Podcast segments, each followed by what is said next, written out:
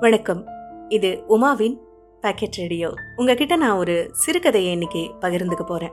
ஒவ்வொரு மொழிக்கும் ஒரு சிறப்பம்சம் இருக்கு தனித்துவம் இருக்கு. அதுலயும் நம்ம தாய்மொழி நமக்கு ரொம்ப ரொம்ப ஸ்பெஷல் எந்த ஒரு உணர்வுனாலும் தாய்மொழியில ரொம்ப சரியா அதை நம்மளால வெளிப்படுத்திட முடியும் இல்லையா? ஆனா சில சந்தர்ப்பங்கள்ல சில அசௌகரியமான சூழ்நிலைகள்ல தாய்மொழியை தாண்டி வேற ஒரு மொழியில பேசினா நல்லா இருக்கும் அப்படின்னு நமக்கு தோணும். அது எப்பன்னா யாரையாவது கடுமையாக திட்டும் போது இதை அப்படியே தமிழில் பேசினா ரொம்ப கடுமையாக ரொம்ப வன்மையாக இருக்குது அந்த வார்த்தை. அப்படியே இங்கிலீஷில் சொல்லிட்டா கொஞ்சம் நாசூக்காக இருக்குது அப்படின்னு தோணும். அந்த திட்டு வாங்கிக்கிறவங்களுக்கும் திட்டினா தான் திட்டினா இங்கிலீஷ்லேயே நாசூக்கா திட்டிட்டாம்பா அப்படின்னு ஒரு ஆறுதல் கூட ஏற்படும். காரணம் உணர்வுல கலந்த தாய்மொழியில கடுமையான வார்த்தைகளை வாங்கிக்கிறதுக்கும் வெறும் தகவல் தொடர்புக்கு மட்டுமே பயன்படுத்துகிற மொழியில நம்ம வசவு வாங்கிக்கிறதுக்கும் வித்தியாசம் இருக்குல்ல. சமயத்துல அர்த்தம் தெரியாத சில ஆங்கில வார்த்தைகளை நம்மளோட தமிழ் உரையாடலுக்கு இடையில நாம பயன்படுத்துவோம். அந்த பேச்சு வேடிக்கையா அமைஞ்சு போயிடும். என்னுடைய நண்பர் ஒருத்தர் சொல்லுவார் அவருக்கு மும்பையில் ஒரு நண்பர் இருந்தாராம். அவர் வந்து எதுக்கு எடுத்தாலும் oh ஓ ஷீட் அப்படின்னு சொல்லக்கூடியவராம். ஒரு நல்ல ஃபுட்டை சாப்பிட்டா கூட oh ஓ ஷீட் என்ன ஒரு ஃபுட் என்ன ஒரு டேஸ்ட் அப்படின்னு அவர் சொல்லுவாராம். ரொம்ப அபத்தமாக இருந்தாலும் கூட அவருக்கு அடிக்கடி அந்த வார்த்தையை சொல்லி பழக்கம். அவரை பொறுத்த வரைக்கும் oh ஓ ஷீட் அப்படிங்கிறது நாசுக்கான ஸ்டைலான ஒரு இங்கிலீஷ் வார்த்தை அவ்வளோதான் அதுக்கு அர்த்தம்லாம் எடுத்துக்காதீங்க அப்படிங்கிறது அவரோட பாயிண்ட் ஆஃப் வியூ இன்னும் சில பேர் பியூட்டி அப்படிங்கிற வார்த்தையை பேச்சுக்கிடையில் பயன்படுத்தும் நடத்துவாங்க ஒரு நண்பர் சொல்லுவார் காலில் அடிபட்டு இருந்துச்சு ஹாஸ்பிட்டலுக்கு போயிருந்தேன். பியூட்டி என்னன்னா டாக்டருக்கும் காலில் அடிபட்டிருக்கு அப்படின்வாரு டாக்டருக்கு காலில் அடிபட்டதில் என்ன பியூட்டி இருக்க முடியும்? பட் அந்த வார்த்தையை தெரிஞ்சு வச்சிருக்காரு. பேச்சுக்கிடையில் பயன்படுத்தணும்னு தோணியிருக்கு. அது ஒரு இணைப்பு வார்த்தையாக அவர் எல்லா இடத்துலையும் பயன்படுத்துவார். தமிழில் சும்மா அப்படிங்கிற ஒரு வார்த்தை இருக்குல்ல அதை வந்து நம்ம பயன்படுத்துகிற இடத்துக்கு தகுந்த மாதிரி அர்த்தம் எடுத்துக்குவோம். ஆனால் ஆங்கிலத்தில் அர்த்தமுள்ள வார்த்தைகளை கூட நம்ம நடுவில் இந்த மாதிரி எல்லா உரையாடல்லையும் பயன்படுத்துவோம் அது ரொம்ப வேடிக்கையாக அமைஞ்சு போயிடும். அப்படியான ஒரு சிறுகதையை உங்ககிட்ட இன்றைக்கி நான் பகிர்ந்துக்க போகிறேன் இந்த கதையோட பேர் மொழி எதிர்ச்சி இந்த கதையை எழுதியவர் கோபிகிருஷ்ணன் அவர்கள்.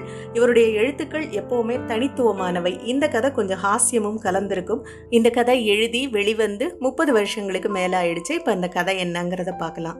தன்னோட மனைவிக்கு ஒரு பிரச்சனை. அதை டாக்டர் கிட்ட எக்ஸ்பிளைன் பண்ணி அவரோட ஆலோசனையை கேட்டுட்டு போகலான்னு ஒருத்தர் டாக்டர் பார்க்க வந்திருக்காரு. இப்படி தான் ஆரம்பிக்கிறாரு. பிரச்சனைன்னு பார்த்தா ஒன்றும் இல்லை டாக்டர். ஆனால் பிரச்சனை தான் அப்படின்னு கொஞ்சம் தயக்கத்தோடு ஆரம்பிக்கிறாரு. அவரை சகஜமாக பேச வைக்கலாங்கிறதுக்காக டாக்டரும் சொல்கிறாரு எதுனாலும் தயங்காதீங்க. வெளிப்படையாக பேசுங்க.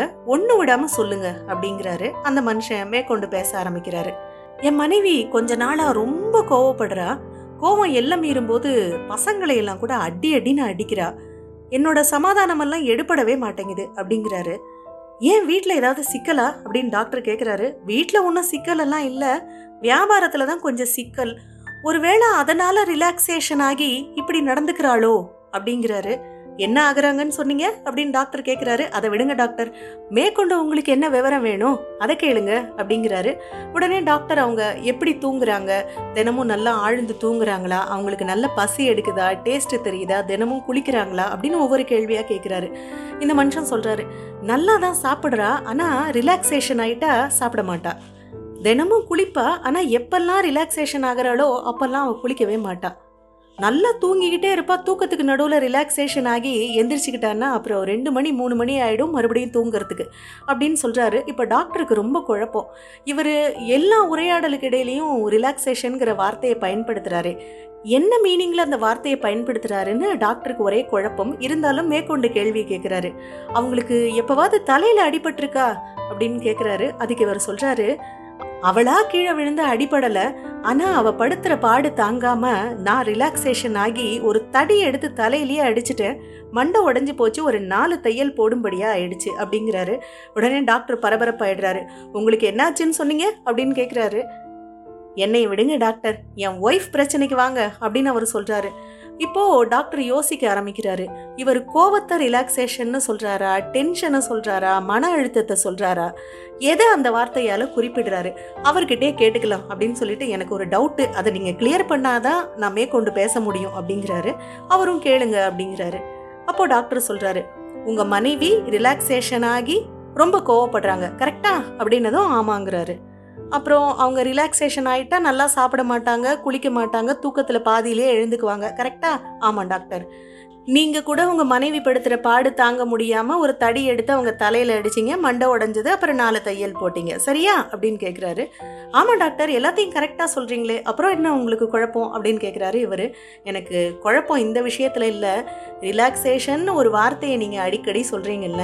அதை என்ன அர்த்தத்துல சொல்றீங்க? ஏன்னா அந்த வார்த்தைக்கு எனக்கு தெரிஞ்ச ஒரு அர்த்தம் இருக்கு. அதை நீங்க விளக்கினீங்கன்னா தான் மேற்கொண்டு என்னால பேச முடியும் அப்படிங்கிறாரு டாக்டர். இப்போ அந்த மனுஷன் இப்படி சொல்றாரு என்ன டாக்டர் நீங்க? இந்த வார்த்தைக்கெல்லாம் பெருசா என்ன அர்த்தம் இருந்துட போகுது? ஸ்டைலா பேண்ட் ஷர்ட் போட்டுக்கிட்டு சிகரெட் குடிச்சுக்கிட்டு அப்படி ஓயில நாசூக்கா தஸ்ஸு புஸ்ஸுன்னு இங்கிலீஷ்ல எதையாவது பேச வேண்டியது தானே இந்த இங்கிலீஷ் வார்த்தைக்கெல்லாம் பெருசா என்ன அர்த்தம் இருந்துட போகுது? அப்படின்னதும் டாக்டருக்கு என்ன சொல்கிறதுனே தெரியல. அவர் மேற்கொண்டு சொல்றாரு எனக்கு ரிலாக்ஸேஷன் ஒரு வார்த்தை தெரிய வந்துச்சு.